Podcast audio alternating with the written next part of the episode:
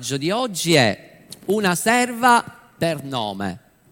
Vedo che molti già avete imparato a portare il, eh, un quaderno, la penna per prendere gli appunti in modo poi poter meditare anche a casa. E quindi vi invito ad aprire ora la vostra Bibbia, che l'avete portata tutti, quella cartacea, bravi. Vedo che siete tutti preparati, bravo Maurizio, bravi tutti, bravi Claudio, brava Elena che avete quella cartacea, bravi, bravi tutti, bravo, Claudio l'ho visto, infatti sto nominando quelli che non ce l'hanno cartacea. brava Gilda, brava Mirko, bravo mm, Fabrizio, poi nomino a tutti, ok, bravi che avete portato oggi la vostra Bibbia cartacea. Ok, apriamo insieme, oggi leggeremo un po' di, di versi, che studieremo e mediteremo insieme una storia che conosciamo molto bene, però sappiamo anche se abbiamo letto la Bibbia tre, quattro volte, cinque volte, io forse l'ho letta un cinque, sei volte tutta per intero, però ogni qualvolta rileggiamo certi episodi che abbiamo letto tante volte, lo Spirito Santo ci dà sempre nuove rivelazioni, quindi questa mattina ci darà una nuova rivelazione. Seconda Re capitolo 5 dal verso 1. Dice così, leggiamo insieme, ora Naaman, capo dell'esercito del re di Siria, era un uomo grandemente, altamente stimato agli occhi del suo Signore, perché per mezzo suo l'Eterno aveva dato vittoria alla Siria. Ma quest'uomo, forte e valoroso, era lebroso. Ora alcune bande di Siri, in una razzia, avevano portato via come prigioniera del paese una piccola fanciulla che era finita a servizio della moglie di Naaman. Ella disse alla sua padrona, se il mio Signore potesse andare dal profeta che è in Samaria, certamente egli lo libererebbe dalla sua lebbra. Così Naaman andò dal suo Signore e gli riferì le cose dicendo, la fanciulla del paese di Israele ha detto così e così. Allora il re di Siria disse, Va pure, io manderò una lettera al re di Israele. Egli dunque partì prendendo con sé dieci talenti d'argento, seimila sicli d'oro e dieci cambi di veste. Portò quindi al re di Israele, dov'è? Portò quindi al re di Israele la lettera che diceva, quando ti giungerà questa lettera sappi che ti mando il mio servo Naaman, perché lo guarisca dalla sua lebbra. Dopo aver letta la, la, lettera, il re di Israele si stracciò le vesti e disse, sono io Dio col potere di fare morire e vivere, che costui mi manda un, mon, un, un uomo perché lo guarisca dalla sua lebbra? Perciò state ora a vedere che egli cerca pretesti contro di me.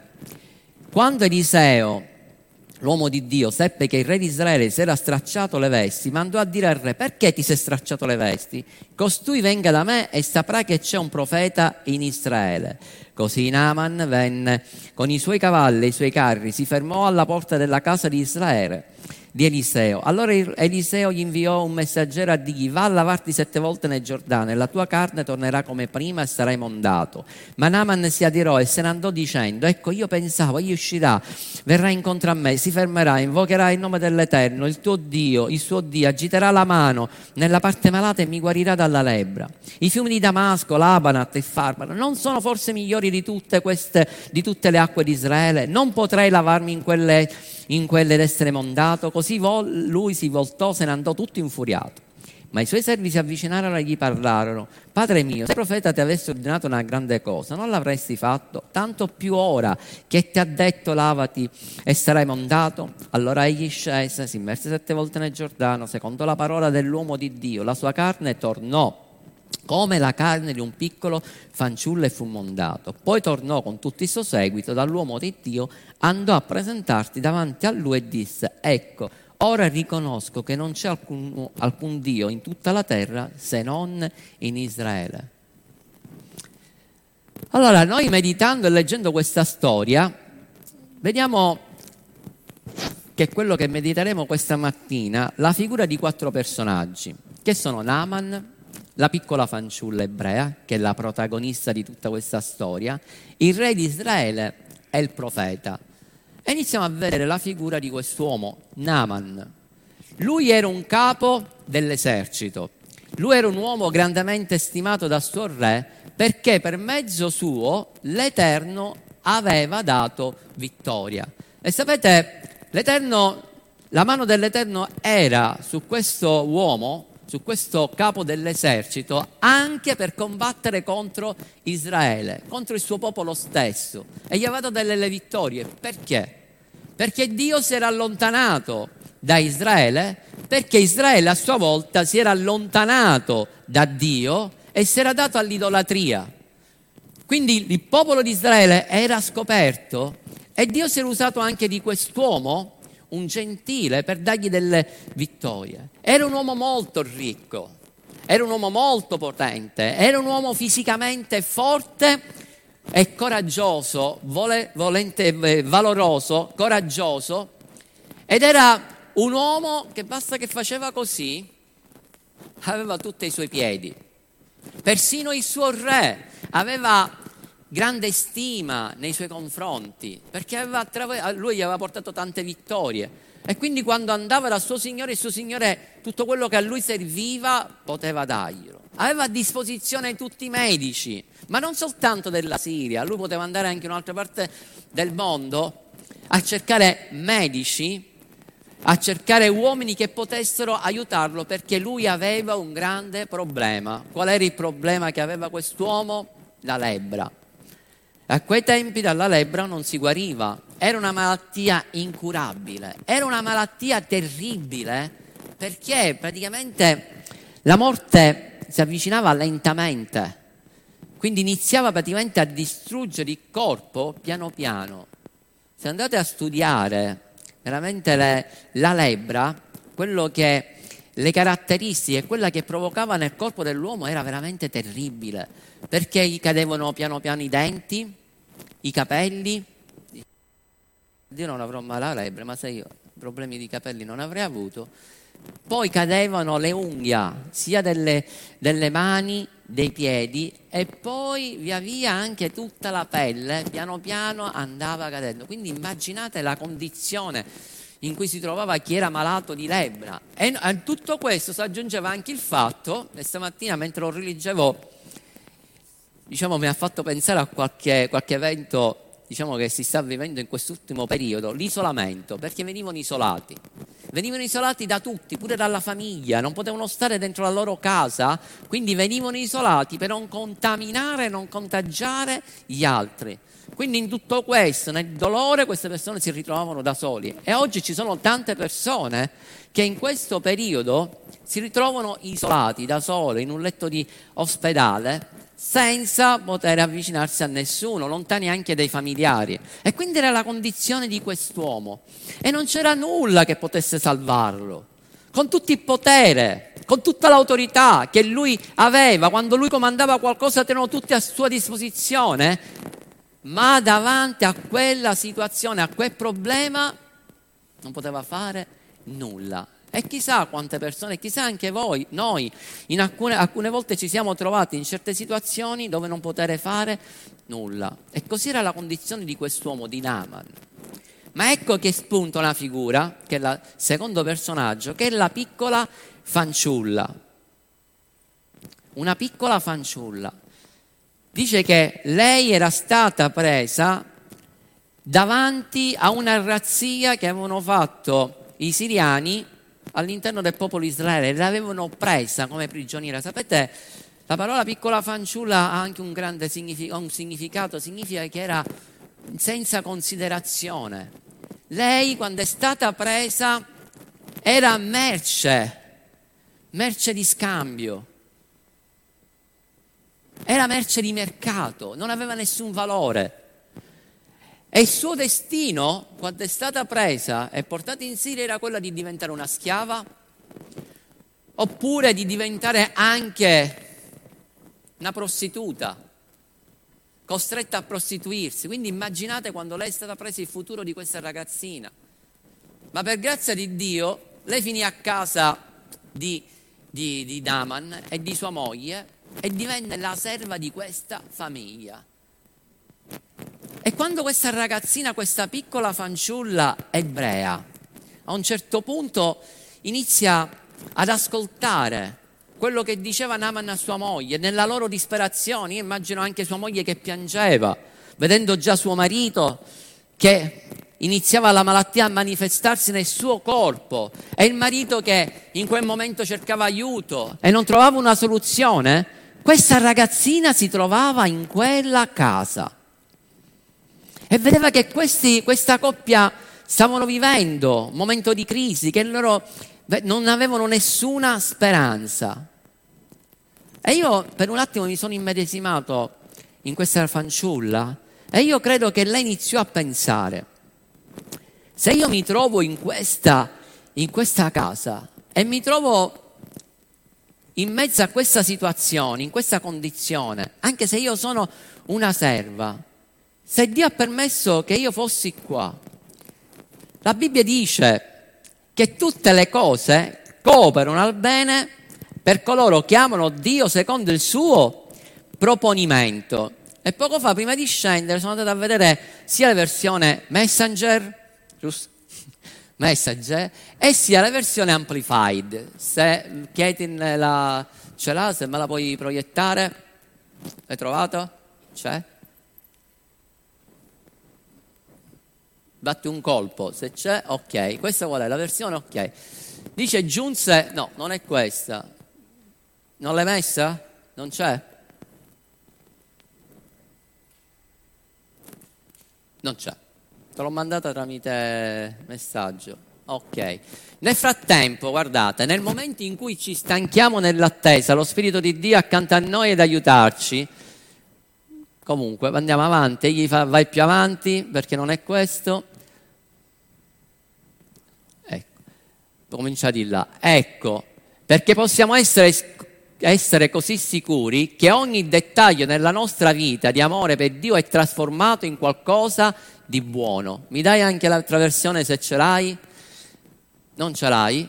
Ok, siamo certi, guardate che bellissima, questa è l'Amplified. Siamo certi e sappiamo che Dio è un partner nel loro lavoro. Tutte le cose lavorano insieme e si inseriscono in un piano per il bene e per coloro che amano Dio e sono chiamati secondo il suo disegno e proposito. Wow!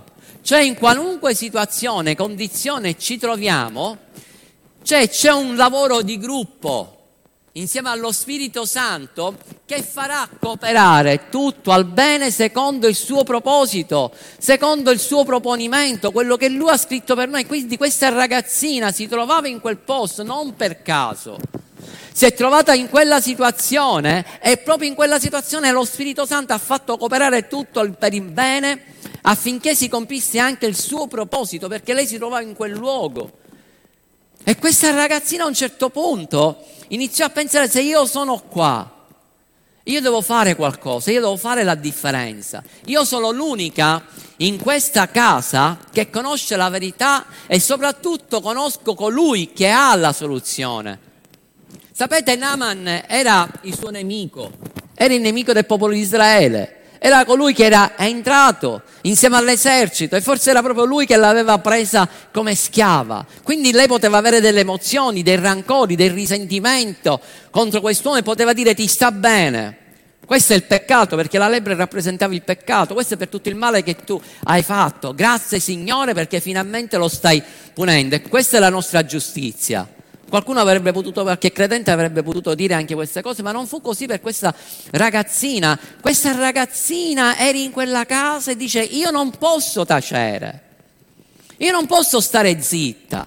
Lei ebbe compassione di quest'uomo e iniziò a parlare di Dio. Questa fanciulla era giovanissima e qua entriamo anche al discorso, quello che ho detto poc'anzi. Lei era giovanissima perché dice che era una piccola fanciulla però aveva un grande bagaglio, conosceva la parola di Dio, conosceva Dio. Perché questa ragazzina conosceva Dio? Perché conosceva la sua parola? Perché sapeva che Dio era la soluzione al problema anche quel, di quell'uomo? Perché sicuramente i suoi genitori gli avevano inculcato la parola di Dio quando lei era piccola, i suoi genitori gli avevano insegnato a pregare, i suoi genitori gli avevano parlato di Dio, che era un Dio di miracoli, che era un Dio della, dell'amore, per come li aveva, aveva liberato il, il suo popolo dal, dall'Egitto, dalla schiavitù, per come aveva aperto il Mar Rosso e tutti i miracoli che aveva compiuto anche attraverso Mosè. Quindi questa bambina aveva ricevuto questa parola e questa parola era scesa nel cuore, aveva un grande tesoro che gli è servito nel momento in cui lei si è trovata in difficoltà, lei si è trovata in un posto, in, una, in uno stato straniero che era pure idolatra. E quindi questa bambina ha avuto il coraggio e la franchezza di parlare. Lei aveva sentito parlare di Eliseo, dell'uomo di Dio, aveva sentito parlare dei miracoli che Dio aveva compiuto attraverso di lui. Sicuramente non aveva sentito che Eliseo aveva guarito un, un lebroso, perché non, era, non aveva mai guarito un lebroso, ma Dio si stava occupando di Naaman. E questa ragazzina era lì. Lei sapeva che nulla era impossibile a Dio. Dice, ma io non sono, mai nessuno mi ha tenuto in considerazione. Mi ascolteranno questi? Intanto quella bambina, io la voglio chiamare bambina, aprì la sua bocca e disse alla sua padrona con sicurezza, se tuo marito potesse andare dall'uomo di Dio, immediatamente sarebbe guarito. Non gli ha detto, guarda, io conosco un uomo, un profeta, mandalo da lui forse, lui può fare qualcosa. No, lei gli disse, se tuo marito va dall'uomo di Dio, Dio guarirà tuo marito perché lui è la soluzione. Che cosa è successo? Che immediatamente, cioè questa ragazzi, se noi meditiamo veramente questa parola, vediamo qualcosa di incredibile. Questo grande uomo, Naman, sua moglie, ascoltarono questa ragazzina. Cioè lui, Naman, andò subito dal re. Gli raccontò quello che gli disse la ragazzina e immediatamente il re gli, dice, gli risponde, vai subito, anzi ti dirò di più, ti darò pure una lettera da presentare al re. Perché? Ascoltatemi, perché quest'uomo Naman e sua moglie ascoltarono la ragazzina perché si fidarono di lei immediatamente. Una che non era considerata, una che forse chissà come l'aveva trattato Naaman. E quando questa ragazzina parlò e gli disse che lui poteva essere guarito, che c'era la soluzione, immediatamente loro ascoltarono e persino anche il re ascoltò. Perché il re gli poteva dire, no, ma tu stai ascoltando quello che ti sta dicendo questa ragazzina, ma sei fuori di testa. Cioè, ma tu devi farti tutto questo viaggio. Fai una cosa, facciamo venire direttamente il profeta qua. Invece pure il re si convinse di questa, di quello che aveva detto questa ragazzina. Perché si lasciarono convincere? Io me la sono data una risposta. Perché sicuramente doveva essere così, non è, non è scritto nella parola di Dio. Perché questa ragazzina sicuramente era stata di buona testimonianza dentro quella casa. Lei manifestava l'amore di Dio, lei manifestava la fede che aveva in Dio. E, questa, e loro sicuramente l'avevano osservato, vedevano questa ragazzina come si muoveva, vedevano che la mano di Dio era su di lei e nel momento in cui lei gli parlò di Dio, nel momento lei gli parlò della soluzione, loro l'ascoltarono subito perché aveva una buona testimonianza, perché in quel luogo lei era luce, aveva fatto la differenza. Amen. Vi ricordate Giuseppe? La mano dell'Eterno era con lui, era stato riconosciuto da tutti, da Potifar, da capocarceriere. Perché? Perché Giuseppe aveva parlato? Perché Giuseppe aveva fatto l'evangelista? Aveva fatto l'evangelastico? Perché Giuseppe gli parlava dalla mattina alla sera di Dio? No, perché Giuseppe parlava con la sua vita, con la sua testimonianza e quando lui aprì la bocca Giuseppe veniva ascoltato. Quando questa ragazzina aprì la bocca in quel luogo, anche se era piccola di età, è stata ascoltata perché dietro lei c'era una testimonianza forte in quella casa. Lei non si era lasciata condizionare dalle circostanze. Lei non si era lasciata trasformare da quel mondo, da quel sistema che era idolatra, ma lei continuò a perseverare, a credere in quel Dio, il Dio di Israele, quel Dio che gli avevano parlato i suoi genitori, quel Dio potente. E quando lei ha parlato dalla sua bocca è uscita quella parola, quella parola era come una spada che entrò, che è penetrata nella vita di Naaman nella vita di sua moglie e in loro si aprì una speranza, una luce, fu, erano sicuri che sarebbe stato guarito. C'è un altro episodio nella scrittura che ci parla di questo, di Davide. Vi ricordate quando Davide si presentò da Saul per dire io voglio scendere a combattere contro Golia? Che cosa gli ha risposto Saul? In quel caso Saul rispose a Davide, ma tu sei un ragazzino, sei troppo giovane di età, anche perché lui non lo conosceva. Anzi, non si ricordava che, ca- eh, che quando lui suonava l'arpa a casa sua e lo spiritello se ne andava. E Davide, quando lui gli disse così, rispose e gli raccontò la, raccontandogli la sua testimonianza. In pochi minuti il re cambiò subito opinione perché vide ascoltando la testimonianza di Davide, che questo ragazzino, anche lui un ragazzino, perché aveva circa 17 anni, era ripieno di fede e quella parola che usciva dalla sua bocca lo convinse a farlo scendere e combattere contro Davide, affinando la sua vita, la sua famiglia e tutto il popolo a Davide. Nella Bibbia quando si racconta la storia di qualcuno e non c'è scritto il nome, non è, Dio non scrive il nome a caso, non, non, non, ha fatto scrivere il nome a caso, ma è perché affinché cinque di noi potessimo identificarci con quel personaggio.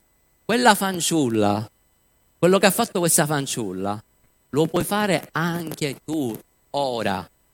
Tu puoi fare la differenza. Forse ti trovi in un posto dove magari le persone che stanno accanto a te parlano male, ti trattano male, ti offendono. Ma se tu sei in quel luogo, tu puoi fare la differenza. Invece di rispondere loro con le stesse armi che loro usano contro di te, tu usa l'arma di Dio e l'arma di Dio è la sua parola, l'arma di Dio è la fede che tu hai in Lui, l'arma di Dio è la tua testimonianza.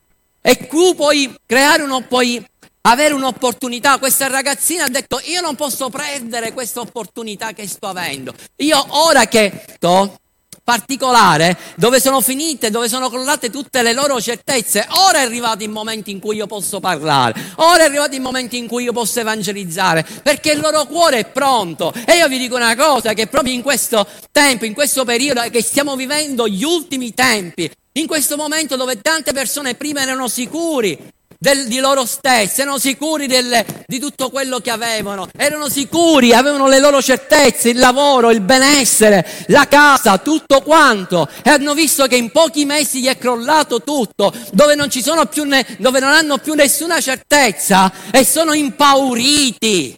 Sono impauriti, quest'uomo era terrorizzato, era, era impaurito. Davanti a sé vedeva che non c'era più un futuro, si vedeva già la pelle che cadeva, che vedeva già le unghie che cadevano, già vedeva suo, il suo futuro che era nero, che non c'era nessuna speranza. E oggi il mondo si trova in questa condizione. Ci sono tante persone che stanno vivendo in questa condizione, ci sono tante persone che stanno vivendo nella paura, nella crisi nella depressione perché non vedono più nessun futuro davanti a loro. Ma io vi dico una cosa, che il mondo sta aspettando con bramosia la manifestazione dei figli di Dio, dove dei figli di Dio esca dalla bocca la parola che porta una speranza, che porta luce, che porta ristoro, che porta guarigione, che porta salvezza, che porta liberazione e tu puoi essere quella persona. Amen. Alleluia.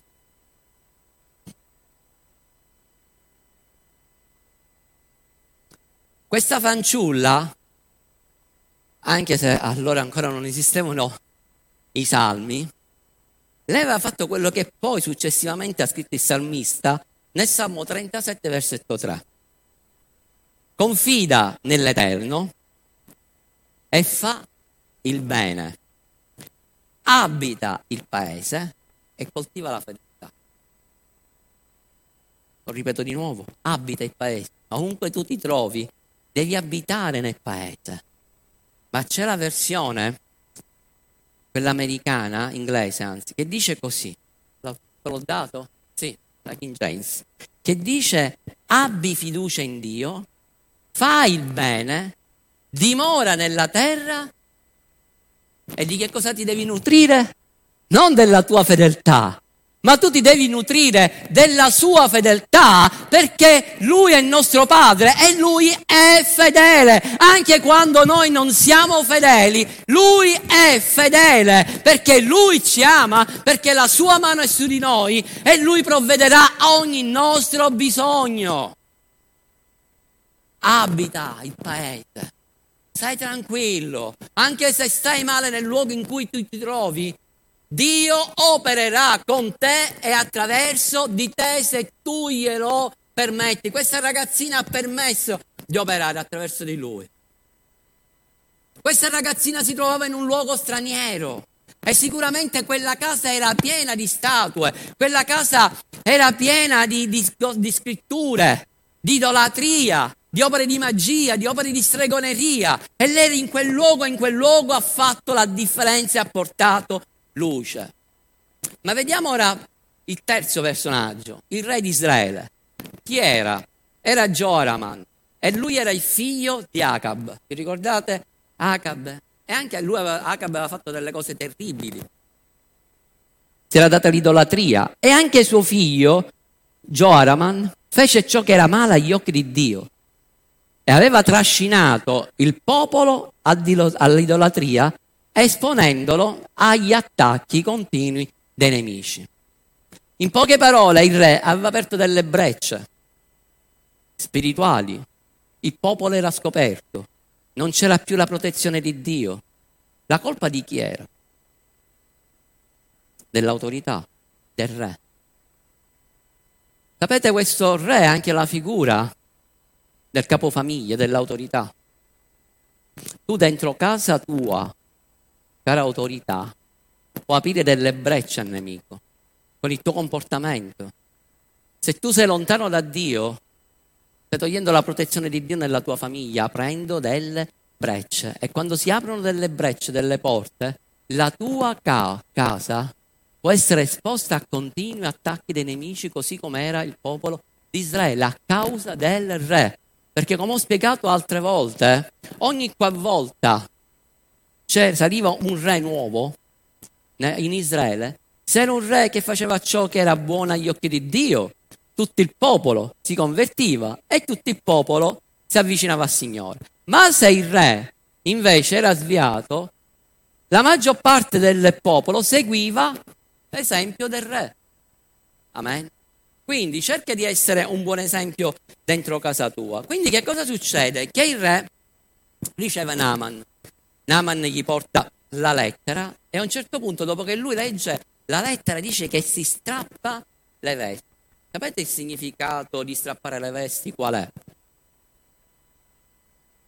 Strappare le vesti era esprime, esprimeva forti emozioni, disperazione, dolore, umiliazione e lutto. Questo esprimeva quando un uomo di Dio, quando uno del popolo di Israele iniziava a strapparsi le vesti. In poche parole, il re di Israele era terrorizzato, era preso dal panico da quella situazione. Dice, lui sta cercando un pretesto per attaccarci. Lui aveva gli occhi così chiusi dalla paura, dal terrore, da quella situazione, che aveva dimenticato che in Israele c'era un profeta, che in Israele c'era un Dio potente. Lui vedeva semplicemente, non aveva capito nemmeno la lettera, perché siccome lui era abituato a comandare, a fare tutte cose, avere il potere, dice ma io in questa situazione umanamente non posso fare nulla. E chi sono Dio io che lui lo chiede a me di guarire? Cioè lui aveva preso quella situazione, quella lettera, addossandosi lui la responsabilità che doveva fare qualcosa lui personalmente, dimenticando tutto quello che invece Dio aveva fatto, che c'era il Dio di Israele, che c'era un profeta. Tu mi dirai, ma può essere che lui l'aveva dimenticato? Può essere che lui non lo conosceva, il profeta? Impossibile, perché il re doveva conoscere forse il profeta. Ma lui, ragazzi, Vi fa piacere vi chiamo ragazzi, giusto? Tanto siamo tutti giovani nel cioè ragazzi, lui l'aveva sperimentato in prima persona la potenza di Dio. Lui l'aveva sperimentato veramente in un momento particolare, in una battaglia, come Dio era intervenuto proprio attraverso Eliseo. C'è una storia, poi ve l'andate a leggere tutta a casa, che si trova in seconda re capitolo 3. Praticamente il re di Israele, sempre lui, Joram, doveva andare a combattere contro il popolo dei Moabiti. Perché? Perché si erano rivoltati, sott, si erano rivoltati a lui, cioè non erano più sottomessi. Che cosa fa? Invece di fare come gli altri re che temevano Dio e consultare il Signore, dire Signore posso scendere in battaglia, tu sarai con me. No, lui dipendeva sempre dalle forze umane, dai cavalli, dall'esercito. Quindi che cosa che fa? Chiede aiuto a due re. Il re di Giuda, Giosafat, e il re di Edom. Dice venite a combattere insieme a me contro questo popolo perché si è ribellato. E questi due re gli dicono, Amone, c'è questo popolo in Sicilia, Amone compa, andiamo a combattere pure io ma con questa battaglia. Dice andiamo, scendiamo in battaglia perché noi saremo con te. Ma succede un piccolo problema. Qual è il piccolo problema? Che è proprio in questo problema si vede in questa occasione il carattere del re di Israele e le sue paure. Perché dopo sette giorni che loro iniziarono il cammino ed erano nel deserto, era finita l'acqua, non c'era più acqua, quindi finendo l'acqua rischiavano di morire tutti nel deserto, sia l'esercito e sia gli animali. Ma vediamo qua la reazione di questo re ripieno di fede, quello che immediatamente prendeva in mano la situazione. E in seconda Re 3, capitolo 3, versetto 10, guardate come reagisce il re di Israele. Allora il re di Israele disse, ahimè, l'Eterno ha chiamato assieme questi tre re per darli nelle mani di Moab. Cioè, già per lui, ormai capitolo chiuso. Ma Giosafat, ascoltate, ma Giosafat chiese, non c'è qui un profeta dell'Eterno per mezzo del quale possiamo consultare l'Eterno? Uno dei servi del re di Israele rispose, neanche ha risposto lui. C'è uno dei suoi servi, nemmeno uno dell'esercito ha risposto. Uno degli ultimi servi rispose perché aveva fede e disse c'è qui Eliseo, figlio di Shafat, il quale versava l'acqua sulle mani di Elia. Giosafat disse, la parola dell'Eterno è con lui. Così il re di Israele, Giosafat e il re di Edom, cosa fecero? Andarono lo stessi da chi? Da profeta. C'era Giosafat. Vi ricordate che il re Giosafat, no? Non, mi, non ve lo ricordate? In seconda cronaca, capitolo 20, c'è quella famosa storia di come lui aveva agito. Era, lui amava Dio. Lui temeva Dio il re Giosafat e Giosafat non è che si lasciò condizionare da quella situazione. Non fece come ha fatto il re di Israele, ma lui cercò la soluzione, perché a quei tempi per parlare con Dio tu lo potevi fare soltanto, il popolo lo poteva fare soltanto attraverso il profeta e dice ma non c'è un profeta qua, non c'è qualcuno che può consultare Dio a posto nostro? E immediatamente uno dei servi gli diede ancora un servo, uno di quelli che non era considerato. Portò la soluzione, dice sì, c'è qua un profeta, mandiamolo a chiamare. Quindi mandarono a chiamare Giosafat, il profeta Eliseo, e quando loro si presentarono tutti e tre il re, sapete cosa ha risposto Eliseo? Io amo Eliseo, che era uno di quello proprio franco, cioè non aveva peli sulla, sulla lingua. Gli disse al re di Israele, dice se non fosse per Giosafat, che teme Dio, Dice, ma io neanche ti guarderei in faccia, neanche ti darei importanza. Dice, perché quello che tu hai fatto, tu ti sei allontanato da Dio, tu hai fatto allontanare il popolo da Dio, ma per rispetto suo, perché Dio lo ama, perché lui è uno che teme Dio, dice, consulterò l'Eterno. Hanno consultato, il profeta ha consultato l'Eterno e come al solito cosa ha fatto l'Eterno? La trovò la soluzione. Sapete quale fu la soluzione? L'ho scritto qua? Sì. Nel verso 16, così parla l'Eterno, scavate molte fosse in questa valle, poiché così dice l'Eterno, voi non vedrete né vento né pioggia, tuttavia questa valle si riempirà di acqua, berrete voi il vostro bestiame, le vostre bestie da soma, ma questa è ancora poca cosa agli occhi dell'Eterno, poiché egli darà anche Moab nelle vostre mani. In poche parole, che Moab quando si rivolsero al profeta e Dio rispose, parlò al popolo, gli disse, gli diede una soluzione molto semplice. Dice, vi, vi, farò vedere la mia gloria, la mia potenza. Scavate delle fosse nel deserto e non pioverà, non ci sarà vento, ma spunterà l'acqua. Proprio per manifestare che quando tu vai a Lui e Lui è la soluzione, Lui troverà sempre qualcosa per risolvere i tuoi problemi in una maniera tremenda e non soltanto in una maniera tremenda, improvvisamente e in una maniera potente perché quelle fosse si riempirono. Loro avevano chiesto dell'acqua, soltanto, gli bastava, ma Dio gli disse io non soltanto riempirò quelle fosse, vi darò abbondanza di acqua, ma farò ancora di più, vi darò pure i vostri nemici nelle vostre mani. Quando tu ti rivolgi a Lui, Lui capovolge sempre la tua situazione, qualunque essa sia, e Lui va al di là delle tue aspettative, perché Lui è la soluzione. Alleluia! Sapete, ma in tutto questo lui se lo dimenticò.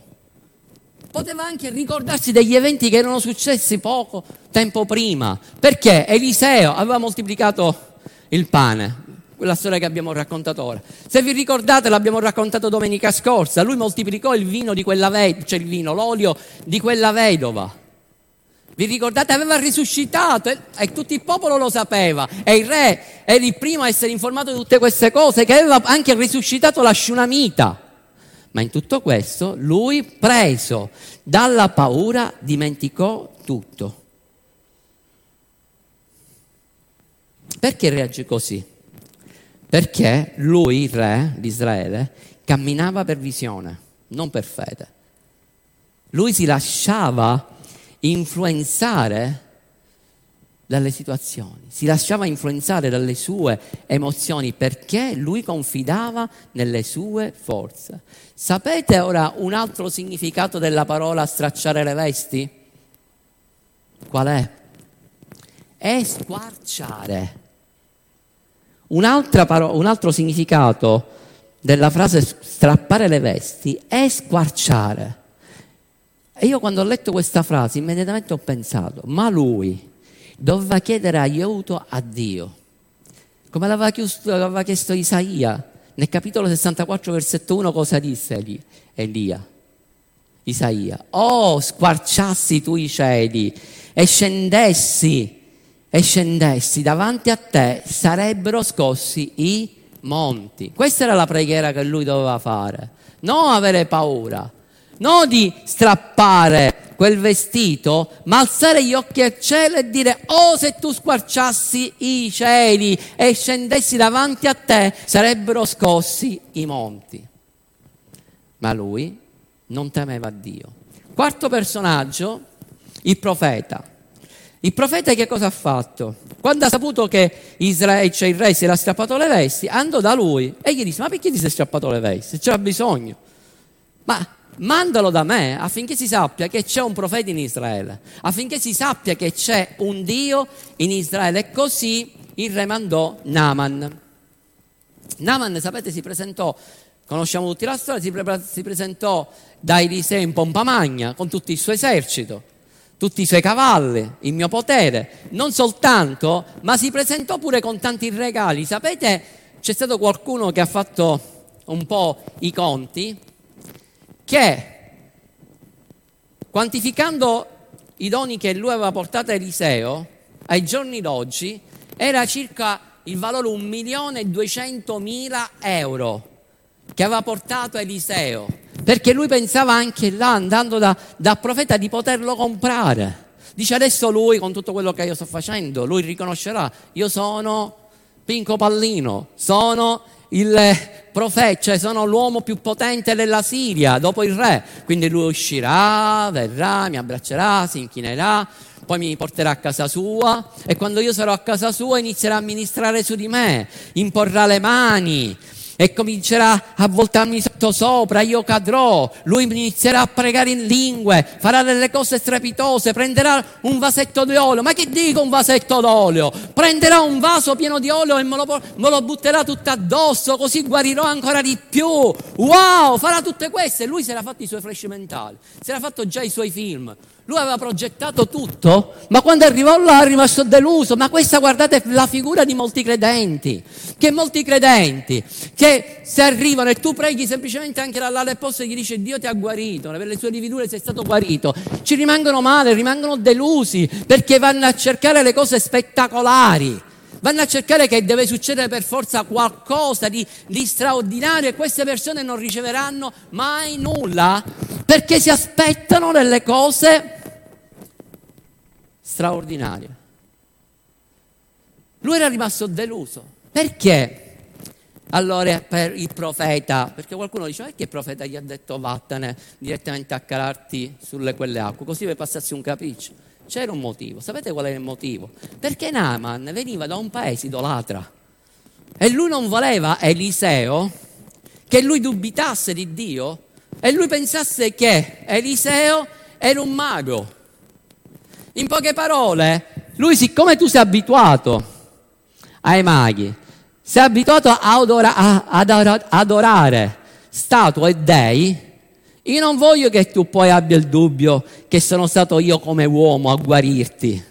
E non solo questo, io non voglio che tu poi ti leghi a me come uomo, ma io voglio insegnarti che è Dio che ha operato nella tua vita in modo che hai le prove al 100% e voglio insegnarti a dipendere da Lui. Questo è veramente ciò che gli uomini e le donne di Dio e i ministri dobbiamo fare ed è quello che cerchiamo anche di fare io e mia moglie insieme al nostro staff, è quello di portare le persone a Dio, a crescere nella fede, dipendere da Lui, afferrare tutte le sue promesse. E Eliseo stava insegnando questo, dice io ti voglio insegnare a dipendere da Dio, io ti voglio insegnare che tu devi imparare non a dipendere dagli uomini, non a dipendere dalle tue forze, ma io voglio che tu impari a dipendere da Dio, ad ascoltare la sua voce, ascoltare ciò che Lui ti dice e quando Lui ti rilascerà la sua parola, tu devi ubbidire alla sua parola e, e, agire per fede sul rema che Dio ti ha dato. E Dio questa mattina attraverso di me ti sta dando un, un rema, caro Naman, che tu devi andare là. Tu non puoi capire il perché e non ti interessa di capire il perché. Io ti sto mandando là a calarti sette volte. Tu devi capire semplicemente che devi ubbidire a Dio e tu sei un uomo che sai cosa significa l'ubbidienza e la sottomissione. E io ti sto insegnando che adesso quell'ubbidienza e sottomissione tu la devi dare a Dio e tu vedrai miracoli nella tua vita. Che cosa è successo? Che lui è stato guarito e anche qua erano entrati in scena dei servi perché lui non si voleva calare e loro invece lo incoraggiarono, calati. Sapete che cosa è avvenuto? Che il profeta però gli ha detto, qua vediamo sempre che Dio va al di là delle nostre aspettative. Cosa gli aveva detto il profeta? Vatti a lavare perché appena tu ti calerai sette volte, la tua pelle diventerà come prima. Ma la tua pelle è diventata come prima, sì o no? No, Dio al solito va al di là delle nostre aspettative perché dice che la pelle gli diventò come un fanciullo.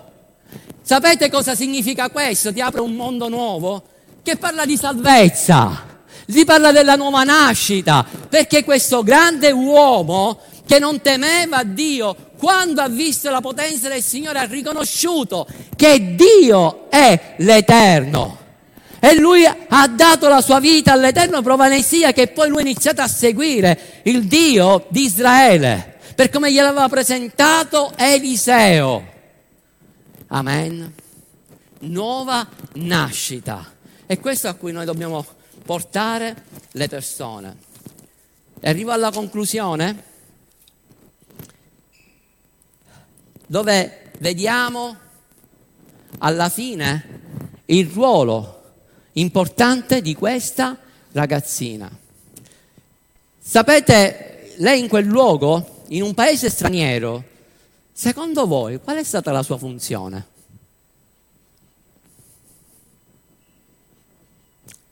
Vi faccio, vi faccio arrivare da soli. Lei apparteneva al popolo di Israele, quindi a un altro regno, cultura lei si trova nel luogo, in un altro stato, ma è sempre, anche se si trova in un altro stato, lei fa parte sempre del popolo di Dio. Eh? Brava, brava Pastora Maddalena. Un'ambasciatrice. E la Bibbia dice che noi siamo ambasciatori di Cristo. Lei si trova in quel luogo idolatra, in mezzo ai suoi nemici, ma lei in quel luogo era l'unica ambasciatrice del regno di Dio e ha manifestato, ha portato quell'uomo al Signore, ha manifestato attraverso lei è stata un, semplicemente un tramite, un mezzo per sperimentare la gloria di Dio. Ora voi immaginate quando quest'uomo poi ritornò nel suo paese e lui testimoniò di quello che Dio aveva fatto, quante persone si convertirono? E tutto era partito da chi? Da una ragazzina. E concludo leggendo 2 Corinzi capitolo 5 versetto 20 che dice così, noi dunque facciamo ambasciatori per Cristo come se Dio esortasse per mezzo nostro e noi vi portiamo, per amore di Cristo, siate riconciliati con Cristo. Alleluia, facciamo un applauso al Signore, vi invito ad, ad alzarvi.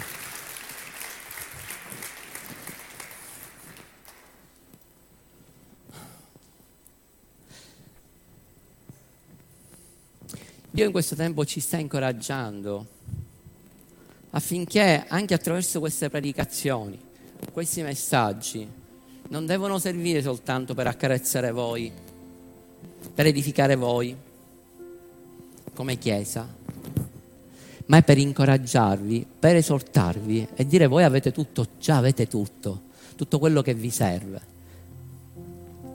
Voi nel momento in cui siete nati di nuovo, siete diventati una nuova creazione, quella pelle nuova, non sei più la vecchia creazione, sei una nuova creazione. Sei un figlio di Dio, appartieni al suo regno. Tu sei la luce in questo mondo. Quando arrivi tu le tenebre devono fuggire via.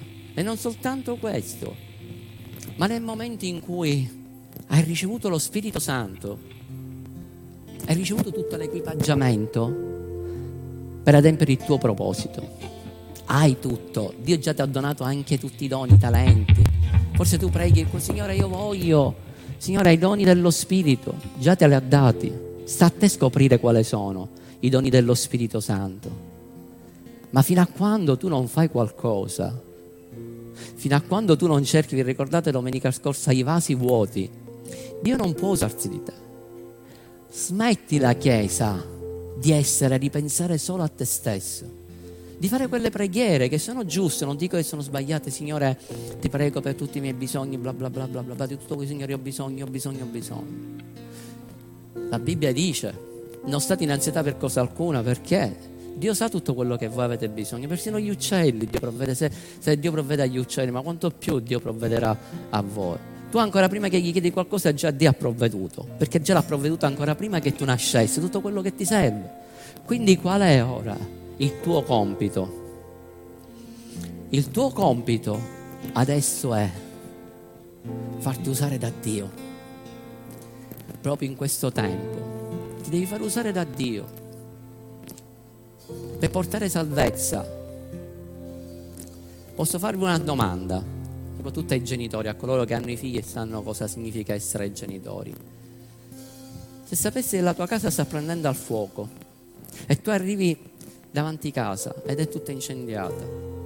E vedi che ci sono i tuoi figli, c'è uno dei tuoi figli che sta morendo là, che è in mezzo al fuoco. O non è tuo figlio, ma è un tuo parente, una persona che ci tieni tantissimo. Che cos'è che fai? Ma questo che io muoio, cioè io devo salvare, io entro là, non mi interessa, ma devo salvare mio figlio, devo salvare qualcuno. Sapete, questa era la condizione dell'uomo L'uomo era in mezzo già alle fiamme, destinato a finire alle fiamme dell'inferno, ma Dio ha mandato il suo unigenito figlio a morire lui, mezzo al fuoco, in quella croce, per salvare ciascuno di noi. Oggi questa è la condizione di tante persone che stanno attorno a noi, che sono in mezzo alle fiamme, che stanno, che già sono morti, sono dei morti che camminano, perché sono destinati a finire all'inferno se c'è qualcuno che non predica il Vangelo se non c'è qualcuno in mezzo ai problemi, che non gli presenta colui che è la soluzione. E tu puoi essere come quella serva, quella piccola fanciulla, insignificante, non era nessuno, non contava nulla per la società. Ma lei ha cambiato le sorti di un uomo, ha cambiato le sorti di una famiglia, io credo che ha dato anche le sorti di quella nazione, perché quell'uomo che era un uomo influente, io credo che quando lui ritornò ha evangelizzato tante persone e le ha portate a Dio. Amen. Adoriamolo. Andiamoci alla sua presenza questa mattina.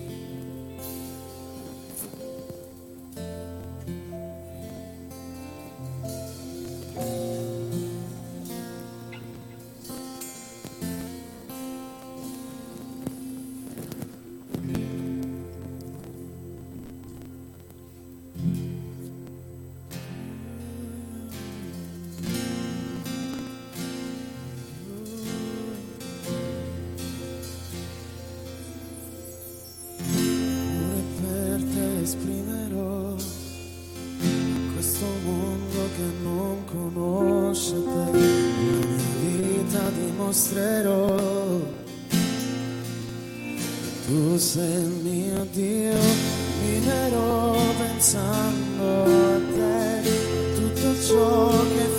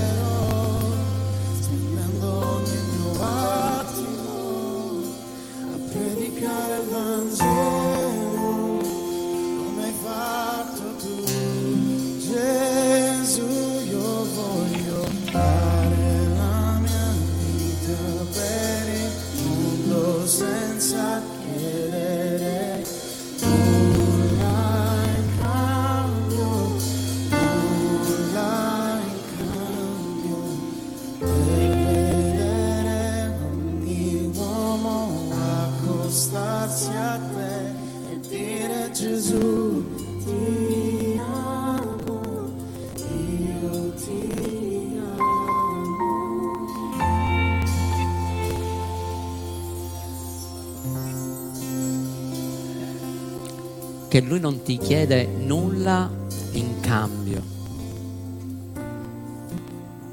Tutto per grazia. Lui ha dato la sua vita per ciascuno di noi e l'ha fatto perché ci ama. Ci ama. Ti ama.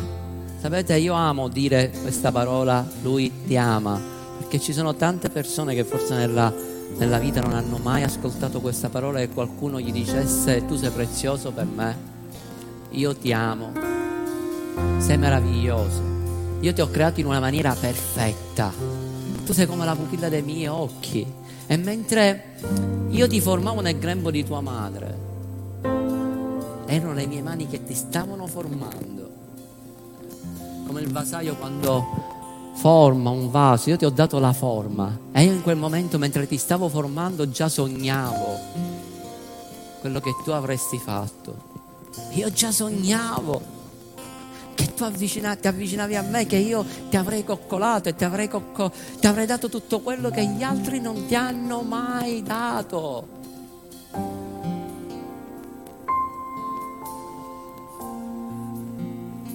Quanto ci ama.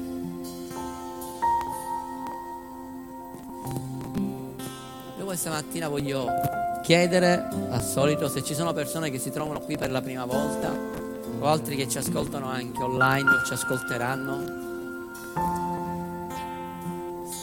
Se non avete mai fatto la preghiera di salvezza, se questa mattina volete, fare, volete chiedere a Gesù di venire a vivere dentro di te, se tu lo vuoi ricevere, riconosci che Lui si è sacrificato sulla croce e in quella croce c'è stato uno scambio, Lui si è preso la tua natura di peccato per darti la, la sua natura. Se c'è qualcuno questa mattina che non ha mai fatto questa preghiera,